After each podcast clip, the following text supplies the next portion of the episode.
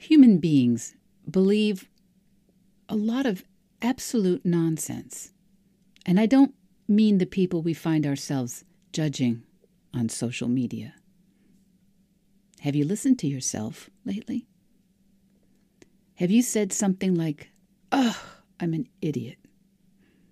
Or, It's too late for me. Or, I always do this. I've wasted so much time. What's the point? Hmm, must be nice how easy it is for other people. Do you listen? We all think some variations of those sentences, and so many of us will argue vehemently for our limitations, for why we can't have what we want. And we have collected and will show everyone else all the evidence for why this sentence we've been repeating in our heads for years, it's just true. But what if you're wrong? Are you even willing to be wrong about this? Just a little bit wrong?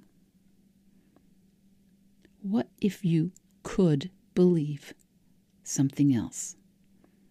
What if you could change your thoughts? You know you can. It's true. And it works, even when you don't fully believe it.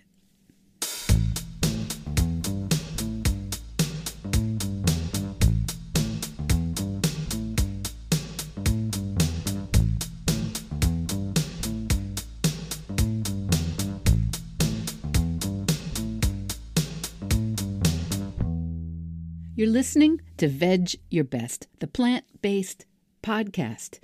My name is Michelle Olander. I'm a certified life coach, a practicing vegan, and I'm here every single week asking you to eat more plants and set an impossible goal, whatever that is for you. Episode 28, believe it or not. So, Vegheads, lots of questions about the last couple of episodes where we've been talking about setting an impossible goal, an unbelievable goal. And several of you have reached out and said, Yes, I know what I want and I know why. But the problem, Michelle, is how? How? What if I want something that requires other people to do something or give me something or value something of mine? How do I get myself to do the things I want to do or the things I know I'm supposed to do? How? Well, the first question if your goal primarily requires someone else to give it to you, to cooperate with you, or perform in some way with you, that's very interesting. And we will talk more about that particular kind of how in the weeks ahead. Because, for example, if my goal is for someone else to perform in some way, I'm likely to never feel very safe. Right? Because if they, they in air quotes, if they need to give me, I don't know, respect or validation, endorsement, money, resources, well, then presumably they can always take it away. So, if that's your how question, how do I get someone else to play along so I can have what I want? Give that a think. What do you think it is that they can actually give you? Respect? Love? Validation? Security? Because I would suggest that you will be in a much healthier, much stronger, more powerful place when you have given yourself those feelings of respect, validation, security. And it'll be a, a cleaner, less fraught partnership with them when they don't have to make you feel respected, validated, and safe. And then you can just enter that partnership or the transaction or the relationship in your full power. not as a dependent. But that will be in a couple of weeks. Feel free to email me and set up a discovery call to discuss how coaching could help you with that. And remember, it's very normal to think that way. We've basically been socialized to think that way, that we need to get other people to do things. And we will discuss that further here in the near future. But the other big how question in reaching your goal is the one we're talking about today. How do I get myself to do the things I want to do, the things I know I'm supposed to do for my goal. Along the way, someone, someone smart said that if all we needed was to know how, then we'd all be billionaires with perfect abs because there is so much information out there on how to do things. Information and knowing how to get our goals isn't actually what's keeping most of us from showing up in our lives and accomplishing those goals. Right? It's not that we don't know how, for most of us, for most of our goals. It's that we don't know how to make ourselves do it. We don't know how to make ourselves stick with it. We don't know how to get started. We don't know how to keep going. So, if it's not that we don't know how that is keeping us from our goals, from living the life we want, then what is it? Trick question, you know this by now. It's our brains. It's always our brains, right? So today we're going to talk about the think, feel, act cycle, sometimes called the model. And the model is a diagram that we haven't talked about specifically, but it was fleshed out by life coach Brooke Castillo.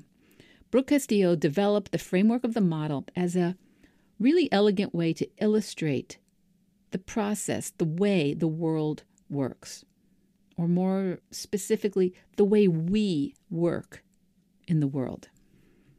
And so, what is the model? As you know, we're humans living in the world, and the way that our brain and bodies have evolved, the way we work together, is that the brain has a thought and then the body produces a chemical which we call an emotion or feelings. And then those feelings fuel our actions, the way we show up in the world, whether we run or hide, whether we speak or stay silent, whether we try or whether we avoid. And then the accumulation of all the actions that we take in our lives become the results in our lives. The way we see our lives right now is the accumulation of all the actions that we've taken so far. And a lot of you will say, uh, duh, that's pretty obvious. of course, that's how it works. You know, cognitive behavioral therapy, stoic wisdom. But the model is a very accessible, very efficient, kind of portable way of helping us check in with what's going on, especially, especially when what's going on doesn't feel great, when it doesn't feel like what we want. So life happens. That thing we talked about last week, externals, things outside our control. And then we have a thought about that external circumstance. That thought then creates a feeling. That feeling fuels the next action that we take. And then all of our actions work together to give us the results we have in our life thought, feeling, action, result. In a nutshell, that's the model. And the other day, my coach, Elizabeth Salazar, said a fabulous thing about the model. She said that in the before times, before she became a coach, she didn't realize that she even had thoughts. I love that because, of course, she did. But like most of us, like all of us sometimes, she didn't fully realize that her thoughts were only thoughts. She thought, like we all do most of the time, that her thoughts were just true. So let's talk about weather maybe we can agree that weather is a circumstance, an external. But, but, even the weather is an opportunity for us to have loads of thoughts that seem very true. Good weather, bad weather. Good for what? Bad for what? Too wet to run, too hot to run, too cold to run, too windy to run, too icy to run, too dark to run. It's almost never the right weather to run outside, in my thoughts. But take a thousand of us, and some will love running in the dark, or in the winter, or in the heat. And some will just think, actually, it doesn't really matter at all. I just run in all weather. Just like the dog needs to be walked in all weather, I go to work in all weather. Weather is weather. But many of us, most of us, do have some thoughts about it. I love my garden, and a long, dry summer has some people thrilled, but my garden, in my mind, needs regular rain. So I have thoughts about the weather. The shops and cafes in the beach town we live in pray for sunny weekends because that brings lots of beachgoers, and they only have about six weeks to really make their money.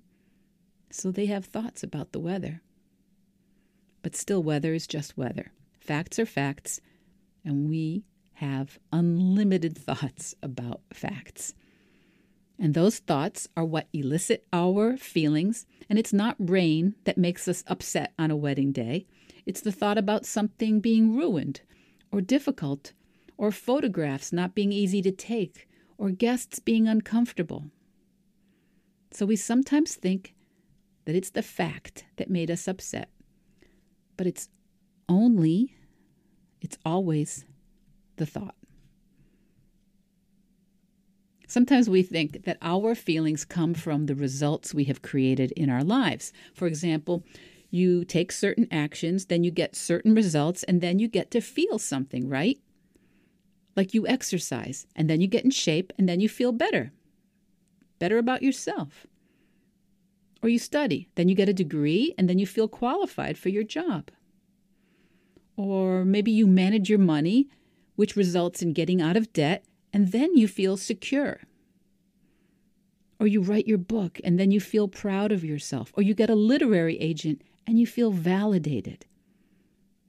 But we all know people who have done each, maybe even all of those things, and they've not felt better, or felt qualified, or felt secure, or proud, or validated, because the feeling doesn't come from the action.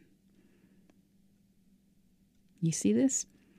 I was always thinking that if you take action, then you get a result and then you get a feeling. And that's how so many of us are trying to do everything. So if you have your impossible goal and now you're looking around at your life, your schedule, and you're noticing all the things that you aren't taking action on, the things you're not doing, or the things that you're doing but not as well as you think you should be, or the things that you're telling yourself you don't even know how to do, well, then it's not surprising if you have the thought, okay, that's where I need to focus my attention. I need to act better. I need to behave differently. I need to be better. I need the right plan. I need the research. I need the mentor. I need to get more productive or be noticed so that I can get that different result. And then I can feel better. But the problem with this is it just isn't actually the way the world works. The world works along the think, feel, act cycle.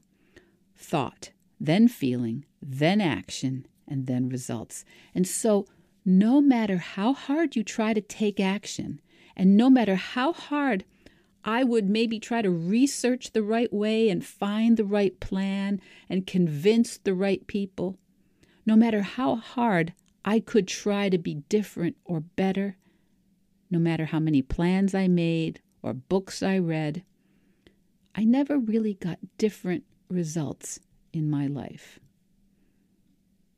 This is just what we do as humans. We want to change. We want to set goals and do things differently in our life. And so we immediately think we need to go to that action line, or we need the instructions for that action line, the how.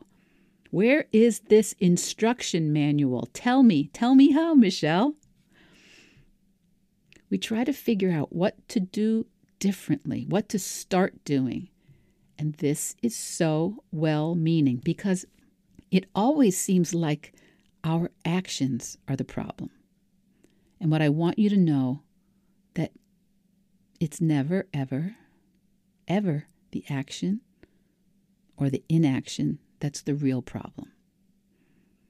And if we're only working on our actions, we can't really we can't really get the leverage we need to sustain our change and persist towards our goal long enough to achieve that goal or to get the results we want. Because we end up working against our own brains, and our brains are powerful. We've talked about this, but I'm going to give you an example so you can see how this works. But I really want to draw your attention to the idea that we, all of us, are trying to take all this action in the first place because we think it's going to give us a certain result. And then we'll be able to feel a certain feeling, right? We all want to feel better in some way. Whatever we do in our lives, whatever we don't do, whatever we're doing, we're doing it because we think it will make us feel a little better or much better. We're always after a feeling. The reason we do or don't do anything is because of a thought we have about how it will make us feel. Let me say that again so that your argumentative brain can get good and exercised and start coming up with reasons why this isn't true. I've argued with it too on occasion. The reason we do or don't do anything is because of a thought we have about how it will make us feel. The first time I heard that, I was like, wait, what? I thought I thought I wasn't taking certain actions because I'm kind of weak and flawed and kind of a mediocre person, right? And I thought I wasn't taking action sometimes because I was undisciplined or a dilettante, maybe even attention deficit. And it turns out none of that is really true. The reason I wasn't taking action was because of a thought in my mind. So, the reason we do what we do and the reason we don't do the things we don't do is because of a thought. Those thoughts create a feeling. Our feelings fuel our actions, and the actions give us our results. And I was like, shut up. The only thing I need to take the action I want in my life is the right feeling, and that feeling is created by my thought. I didn't always believe it, and I still don't always believe it, but it keeps working. This one idea completely blew my mind and changed it forever. And I knew that I had studied basically this same concept with the Stoics and with Zen philosophy and in modern psychology, but it never really took that order, that framework, was never really clear until I saw the model, until I heard about the model. Thought, feeling, action. So much of what I have and had accomplished had been fueled by my own feelings of being not enough, needing to be more knowledgeable, more disciplined, more responsible. And truth be told, in my case, I was actually pretty disciplined, a pretty responsible mother and wife and citizen, but I was exhausted a lot of the time and disappointed in myself most of the time. I kept thinking if I just did more, did it better, tried harder, had the perfect plan, maybe then I would be kinder to myself, happier with myself, more loving to myself. But when I acted from that feeling of being insufficient or mediocre, lazy, undisciplined, confused, well, I acted in a hurry. I couldn't wait to be different. I couldn't wait to have a different result. Do you see those feelings of harsh judgment? That's not fuel that encourages you and keeps you going when things are hard. Self condemnation doesn't fuel you to try new things and stick with them in the long run. When I learned about the model, I realized the only reason, the only reason I'm not taking action in my life is because of a feeling. So I stopped and I looked at my feelings and I realized how many of my feelings for my intellectual goals, for my relationship goals, they were fueled by a fear of embarrassment, a fear of being judged, sometimes a little self loathing and not enoughness, some shame and guilt. What do these feelings fuel us to do? Shame makes us want to hide. Self loathing makes us want to disappear. Fear of embarrassment, well, that doesn't make us want to show up and try a new skill. So for me, this was all incredibly good news because I realized maybe there's nothing fundamentally wrong with me. Maybe I don't have a chip missing. Maybe I was just using the wrong feelings to accomplish what I wanted in my life. And when I realized I could do anything I wanted, I could literally accomplish anything I wanted, I could be whoever I wanted and show up however I wanted. I could simply access the right feelings to fuel my actions, and this would change everything for me. And I didn't always believe it, and it still worked. so I just want to underline it for you one more time. Most of us have a thought that goes like this we need to take action so we can get results, so we can then feel better, proud, happy, successful. But what I want you to know, what shifted everything for me was figuring out nope, let's feel better first. Let's feel proud first. Let's feel validated first. And then take action. That's when we get the results we want in our lives. We feel better, we take action, and then we get more of the results we want. And I don't know about you, but I had it backwards the whole time. So maybe you're asking, okay, well, how do I feel better first? so it's a good question. Remember, how we feel is always, every single time, in every situation, created first by a thought.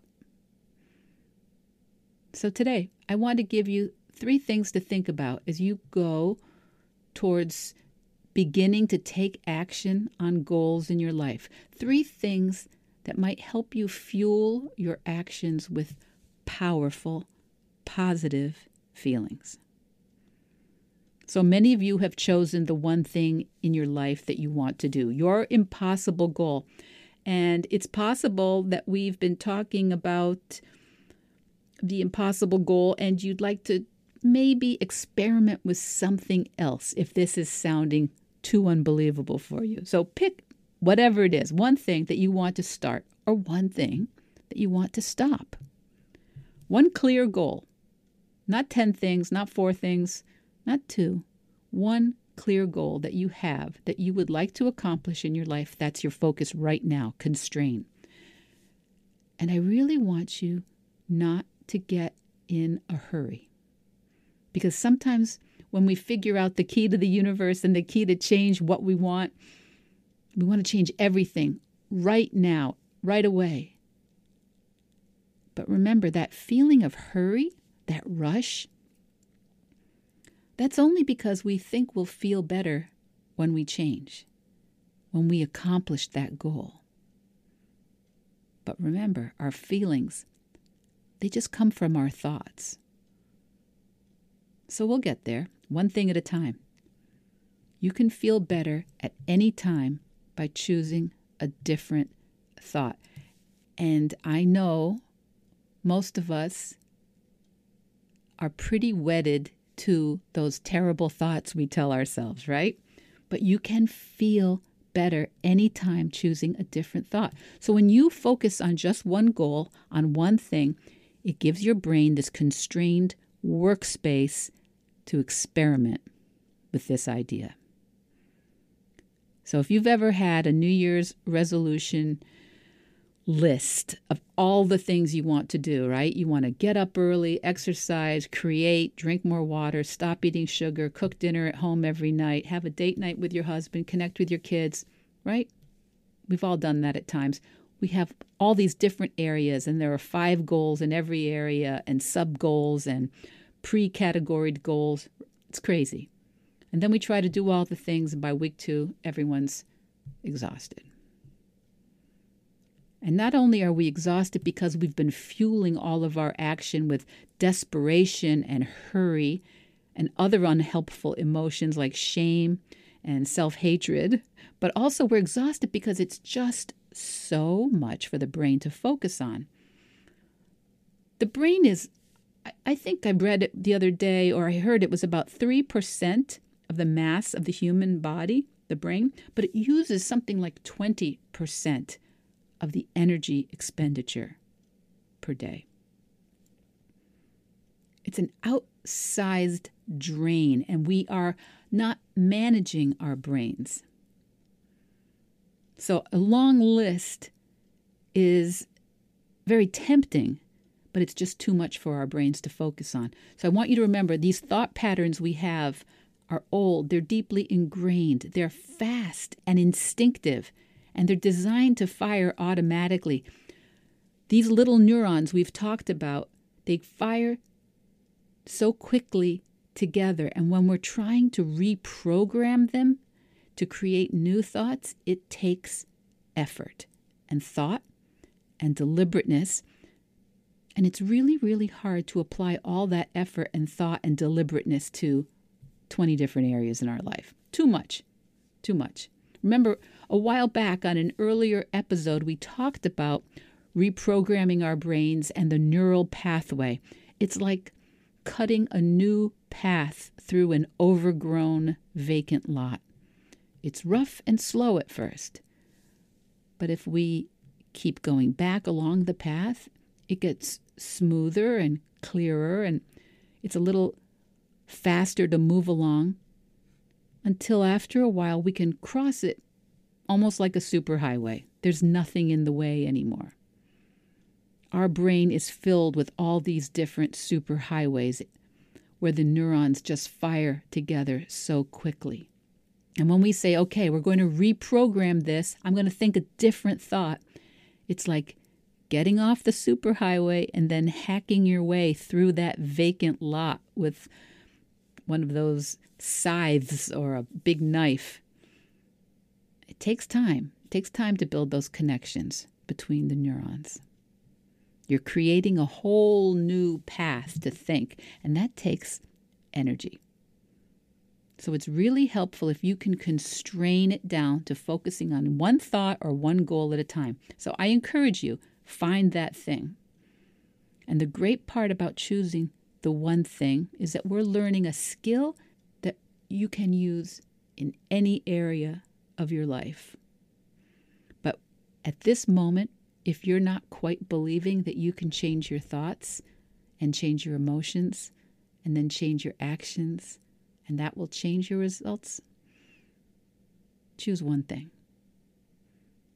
So I just want you to know that you don't have to be in a hurry. You can, right now, today, this minute, feel good about yourself without needing any kind of complete makeover.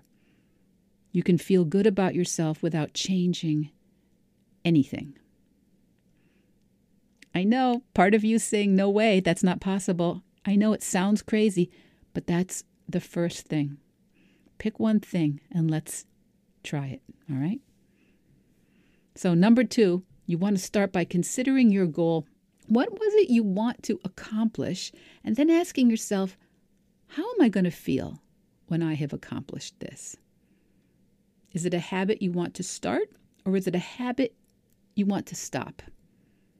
How are you going to feel when you are consistently doing your habit? Right?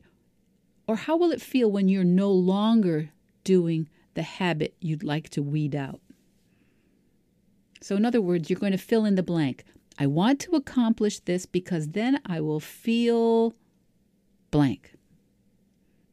What is that blank? I want you to find out what that feeling is for you. When you accomplish your goal, what do you get to feel then? So, for me, when I wanted to stop eating animal products, I wanted to do it because I had a lot of different thoughts. I thought I'd feel like a good citizen.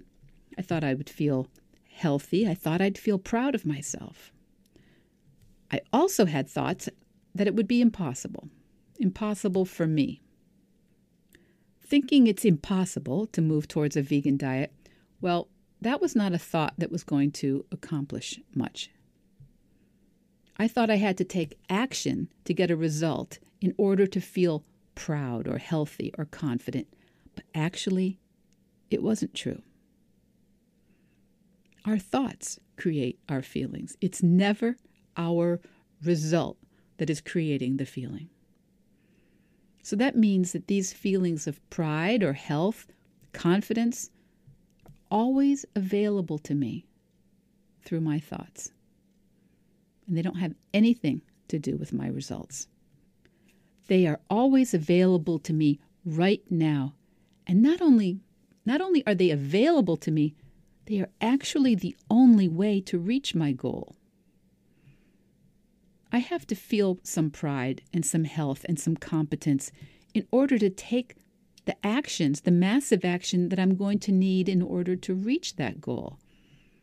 And that's why I always say that I thought it was impossible for me to go vegan until I decided to stop thinking that thought.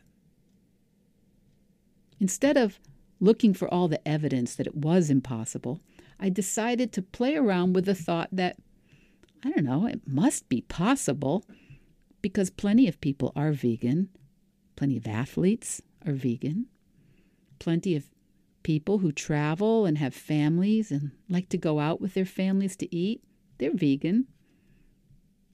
Those thoughts, bit by bit, allowed me to feel that it was possible for me. The thought that it could be possible encouraged me to surround myself with vegan information and to listen to podcasts with vegan and plant based mentors. And I just started to wiggle open a space in the same area that said it was impossible, but right next to it I allowed myself to think, hmm, other people have done it. It's possible to have the same obstacles and go vegan. And that thought allowed me to feel possibility. It allowed me to feel curiosity. It allowed me to feel openness, possibility, curiosity, openness are all feelings that helped me learn how to order in a restaurant, how to eat, how to avoid animal products, how to enjoy plant based foods, how to have sometimes slightly uncomfortable conversations, possibility, curiosity, openness, enjoyment. Those feelings allowed me to make new choices and to take different actions. Now, these are the feelings that I started with, and I want you to know that the feelings you need to accomplish your goal will be probably a little different, and they may change along the way. You'll just have to adjust and reevaluate if your feelings are still creating the actions that you want. I have a little example. I talked to a client last week who had an incredible goal, right? And she said, I feel so excited about it, but I know after a few weeks, after a few weeks of setting a new goal, my excitement wears off and I lose that excitement. And then apathy kicks in, and I wonder if I chose the right goal and I talk myself out of it, right? This happens to a lot of you, all of us. So, for my client, she wants to pursue this goal and she thinks that when she accomplishes it, she's going to feel validated and successful.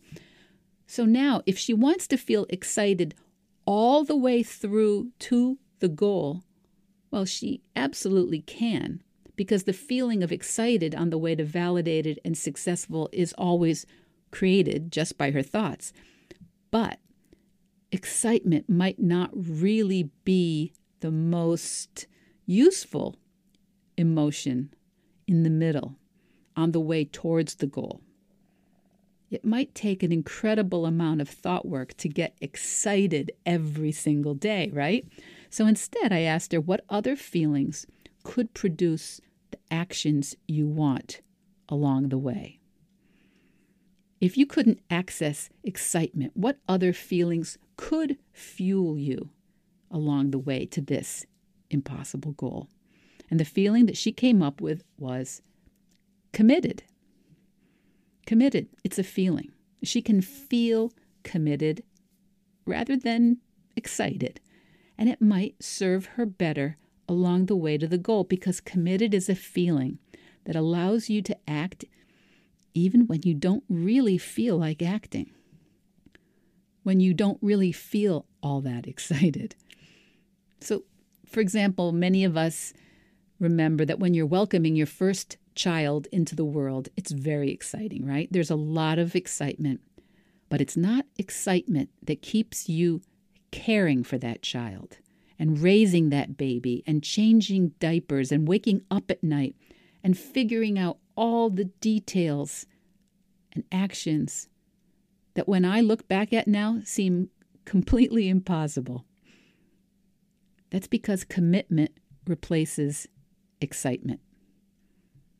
Commitment is a feeling that can serve my client for the long run. And so then we started working on thoughts that could create commitment for her. So think about the feeling you think you'll have when you're all done with your goal and you start there. So my client started with excited, right? And she thought thoughts that produced excitement for her.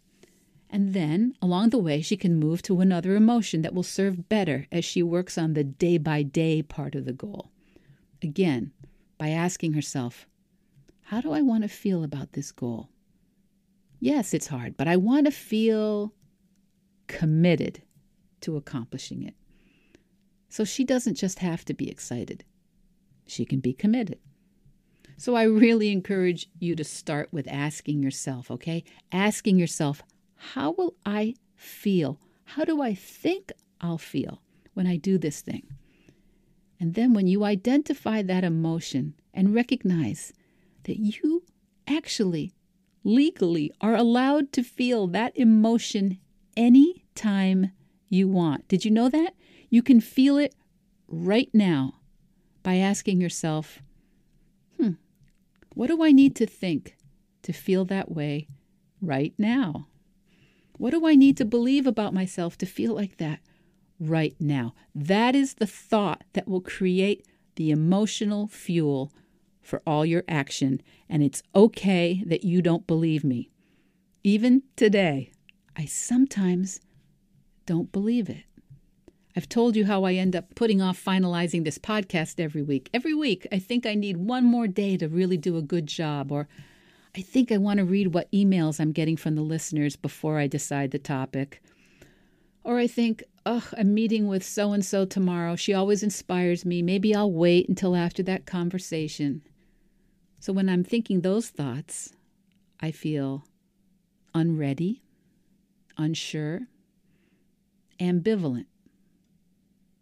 And those feelings, my friends, the feelings of unready, unsure, and ambivalent, they are not the feelings that get my podcast organized and recorded. The feelings that get my podcast recorded and sent to Charlie, my wonderful sound guy, are ready, not unready, certain, not unsure or ambivalent, and committed. Committed to sharing some of these tools and ideas with you, my listeners, so that you can use them today. You can start using them as you move towards whatever goal, your vegan lifestyle, or as you create your new career, or develop a side gig, or build a thriving family or community. So remember, as you go to work on accomplishing things in your life, it's our brain's job to resist that change. It hasn't been reprogrammed yet. We've talked about this a lot right from the first episode. Our brain will offer resistance, and I'm asking you to join the anti resistance. For every one of us, no matter what emotion is fueling our action, no matter what feeling is there, there comes the moment of doing. And when we arrive there, our primitive brain, our lower brain, our human brain is always going to offer us another thought because maybe it would feel better. An alternative thought, a thought that requires less energy, that maybe has less pain and effort involved, maybe more pleasure.